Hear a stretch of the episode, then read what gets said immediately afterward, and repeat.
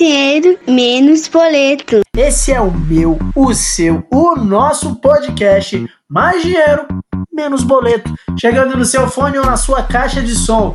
Seguimos aqui, firmes e fortes. Já adianto para você que agora, nessa reta final de 2020, outubro, novembro e dezembro, só vai ter programa especial. Então, ó, já pega o seu celular, abre o Spotify ou Deezer e começa a seguir se você ainda não segue. Você recebe um aviso no seu celular para você não esquecer de ouvir o nosso programa. Ah, e não esquece de continuar compartilhando, mandando pros amigos, pros tios, pra família toda, no grupo do trabalho, para quem você quiser, mas não esquece de nos ajudar a levar essas informações que podem ajudar cada vez mais pessoas.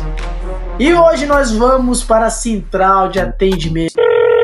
Central de atendimento mais dinheiro menos boleto. Lembrando vocês que a central de atendimento mais dinheiro menos boleto é feita para esclarecer todas as dúvidas, aquelas perguntinhas que vocês mandam lá direto no meu Instagram, arroba geraldorabiscos. Agora na pandemia, infelizmente cheguei ao estado de endividamento. Não sei por onde começar para renegociar essas dívidas. Olha, esse é um dado assim, bem preocupante nos últimos meses é, o índice de endividamento do brasileiro aumentou muito, principalmente nesse período de crise da pandemia. Mas aqui eu vou trazer algumas dicas para você dar os primeiros passos para você se organizar. E eu falo isso porque eu já fiz isso, eu também já me endividei. Então eu segui esses passos e deu certo, consegui solucionar. Vamos lá, primeiro passo: avalie a sua situação financeira. Dá uma olhada ali no seu orçamento, o que, que você está ganhando, o que está sobrando e onde você pode fazer sobrar. Depois, estabeleça um limite para a parcela mensal. Você vai checar ali quanto do seu orçamento mensal você consegue liberar, né, deixar ali reservado para o pagamento dessas dívidas. Priorize as dívidas mais caras. Então, se você tem mais de uma dívida aí enrolada, avalie qual é a dívida mais cara e aí você faz um planejamento para conseguir quitá-la. Feito esse diagnóstico, você vai fazer uma proposta ao seu credor. Né? O Serasa lançou uma campanha, principalmente agora nesse período de pandemia, onde o índice de endividamento aumentou no Brasil. Eles lançaram uma campanha com vários descontos. Então, as empresas procuram eles na plataforma do Serasa, que eles chamam de Serasa Limpa Nome, e lá eles fazem algumas ofertas e lá eles disponibilizam algumas ofertas no qual o, a pessoa que está endividada pode fazer ali de forma muito rápida, gerar um boleto ou até renegociar eh, em parcelas da melhor forma que caiba no seu bolso. Segunda pergunta: Meu filho de 10 anos me chamou para conversar e me pediu uma mesada. Não, veja bem. Olha a maturidade dessa criança. Com 10 anos, chamou o pai para conversar, para pedir mesada. Eu, com 10 anos, eu estava assistindo Pokémon, assistindo Digimon e gastando dinheiro dos meus pais, sem me preocupar. Mas vamos lá, vou compartilhar com vocês é, algumas dicas a partir de conversas que eu já tive com especialistas. Afinal de contas, eu não sou pai, então eu não passei ainda por essa experiência. E aí você pergunta, poxa, mas qual a idade que eu devo começar a dar uma mesada para o meu filho. Isso vai depender muito da maturidade da criança. Às vezes, como eu falei no começo aqui, eu tinha 10 anos e eu não pensava em pedir mesada para meus pais. É, outra dica é você identificar a demanda do seu filho, né? Qual é a necessidade dele ter o próprio dinheiro? Então, ele quer esse dinheiro para comprar algum bem, ele quer esse dinheiro porque ele quer começar a poupar, ele quer esse dinheiro porque por influência, né? Ali, às vezes tem algum amiguinho que também já recebe mesada e ele ouviu essa história, ele quer reproduzir isso em casa. Então é, é importante entender ali a necessidade do seu filho, por que, que ele quer esse dinheiro. E aí existem algumas formas que você pode definir o valor dessa mesada para você ir dando esse dinheiro de forma homeopática. Né? Não precisa definir um valor alto para você dar para o seu filho. Até porque a gente sabe que tem situações de famílias que têm um orçamento super apertado, os pais têm o um, salário ali muito comprometido é, com as despesas fixas, mensais, tem uma família grande, então essa realidade da mesada para o filho é complicada porque não existe uma regra que se aplique a todos. Mas a mesada é uma forma de você começar a introduzir a questão da educação financeira para os seus filhos. Então tem diversas formas. É, falando ainda sobre a mesada, você pode começar, por exemplo, a dar uma quantia para ele administrar por semana, ou a cada 15 dias, ou por mês para que ele possa fazer escolhas do que ele quer fazer com aquele dinheiro. Se ele quer guardar, se ele quer usar para comprar o lanche da escola, se ele quer usar para comprar o jogo que ele é, quer, enfim. Uma forma que você comece a trazê-lo para perto de você para fazer a, a, aprender a fazer essas escolhas na hora de gastar o próprio dinheiro. E principalmente, ele tem que entender que esse dinheiro não vem fácil.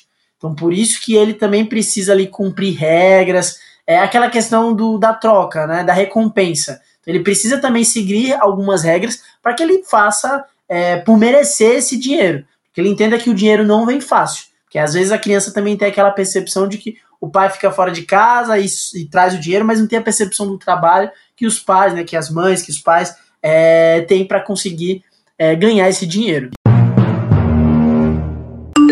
Terceira pergunta: comecei a namorar. Quero impressionar a pessoa sem gastar muito. Como eu faço? Olha, eu vou aplicar aqui a mesma regra que eu faço até para dar presente para os amigos, para parente e tudo mais. Geralmente eu gosto de optar por presentes que tenham algum sentido, contêm uma história. Por mais que ele seja barato, né, artesanal ou feito à mão, que são uma das coisas que eu mais gosto de fazer, os meus amigos que vão ouvir o podcast aqui e me conhecem bem, vou compartilhar isso com vocês. Eu gosto muito de dar presentes artesanais, presentes que eu mesmo faço em casa. Por duas questões. Primeiro, que você economiza uma grana, porque às vezes você tem um material em casa que você pode aproveitar. E segundo, tem uma história, tem um, uma energia, tem um, um, uma afetividade naquele, naquele objeto, né? Então, é, é um presente com um significado. Geralmente, um presente que você compra né, aleatório, sei lá, um perfume, uma camisa, assim, de forma aleatória, que não tem ali uma história um, por trás daquele objeto, geralmente ele não vai carregado de emoção, não tem um sentimento. Então é muito legal. Então, a minha dica: procure um presente que você possa fazer à mão né? um desenho, uma arte em casa. É, tem, uns, tem uma ideia que eu gosto muito de presente, que são os kit presentes. Você pode pegar uma caixa de presente que você já tem em casa, ou pode ser uma sacola, um saco de presente, aqueles de embalagem, é, e colocar coisas que a pessoa gosta de colecionar, coisas que a pessoa gosta de consumir. Então, por exemplo, sei lá, tem pessoas que colecionam aqueles copinhos de, de cachaça, super barato, você comprou ali comprou o um copinho, coloca ali no kit. Ah, mas aí também preciso dar uma bebida que ela gosta né, de, de para tomar com aquele copinho. Então você compra uma mini garrafa que também sai barato. Então você vai montando ali um kit é, para pessoas. Ah, eu gosto de, de uma agenda decorada. Você pode fazer, comprar uma agenda bonitinha e escrever ou fazer um desenho. É, enfim, tem N possibilidades. Então, minha dica é essa. Personaliza teu presente, tenta fazer ele em casa e, e com essas é, com essa ideia de contar uma história que você vai conseguir impressionar a pessoa e vai conseguir economizar uma grana que é melhor ainda. Acho que dá para dá pra fazer os dois sim.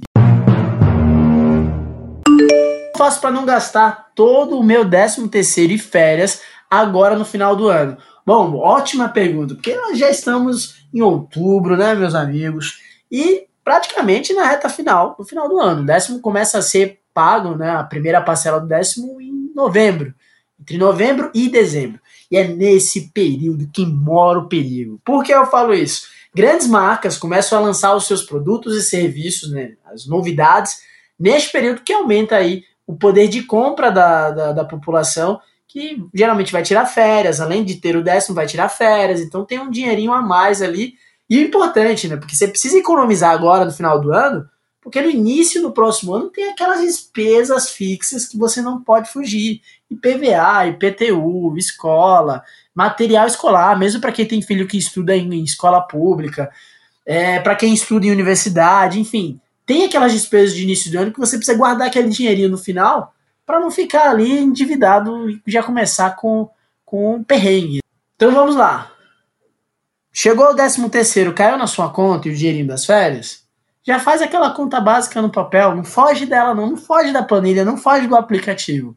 Dá uma olhada no que você precisa realmente gastar. Se você vai tirar férias, programa, planeje essas férias antes. Então não foge da planilha. Esse é aquele momento que você precisa colocar em prática que você aprendeu com a gente aqui no programa nesses últimos três meses. Planejamento. Vai lá na sua planilha, no seu aplicativo, no seu caderno, onde você quiser, onde você anota as suas dívidas. E dá uma olhada. O que, que você precisa pagar para o início do próximo ano?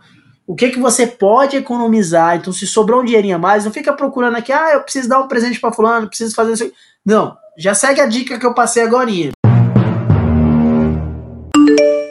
Recebi uma herança e não tenho planos para esse dinheiro. Cara, essa pergunta aqui é a mesma, é a mesma da anterior.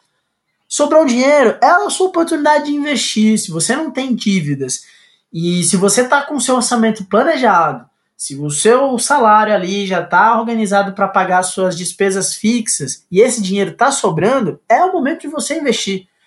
Vai lá, faz o seu plano. Se você já investe, melhor ainda, procura ali é, colocar mais recursos nesses fundos de investimentos. Quando a gente fala de recursos, é colocar mais dinheiro nesses fundos que você já investe e se você ainda não investe, faz o que eu falei agora. Vai lá, procura, um, ouve nosso programa sobre o primeiro investimento e procura outros, é, outros canais, outras plataformas que vão te ajudar a dar esse primeiro passo aí para fazer o seu investimento. E o melhor, gente, começar 2021 sendo um investidor. Então é isso, gente. A gente precisa conseguir avançar nesse dever de casa. Se você já conseguiu organizar as suas despesas mensais, chegou o momento de você começar a ser um investidor. E aí tirar aquele plano do papel. Então, se você vai receber uma herança que você não estava contando com esse dinheiro, não desperdiça ele, não. A menos que você precise ali de alguma necessidade urgente, tranquilo, esse dinheiro veio em boa hora, mas se ele veio e você não tem planos para ele ainda e tá sobrando, usa ele para investir. Central de atendimento mais dinheiro menos boleto. Bom, é isso, pessoal. O programa hoje é mais curtinho. Ele vem aqui como uma pílula com dicas fáceis para vocês aplicarem no dia a dia e para responder as perguntas que vocês mandam no meu Instagram. Então, eu vou sempre reunindo todas elas para responder de uma vez aqui na central de atendimento. Então, se você tem dúvidas sobre investimentos, economia e finanças pessoais, perde tempo não. Vai lá no meu Instagram, arroba Geraldo Rabiscos, me escreve lá no direct muito obrigado à equipe técnica que faz esse programa acontecer, todos vocês que divulgam, que acompanham o nosso programa e que participam. Muito obrigado e até semana que vem.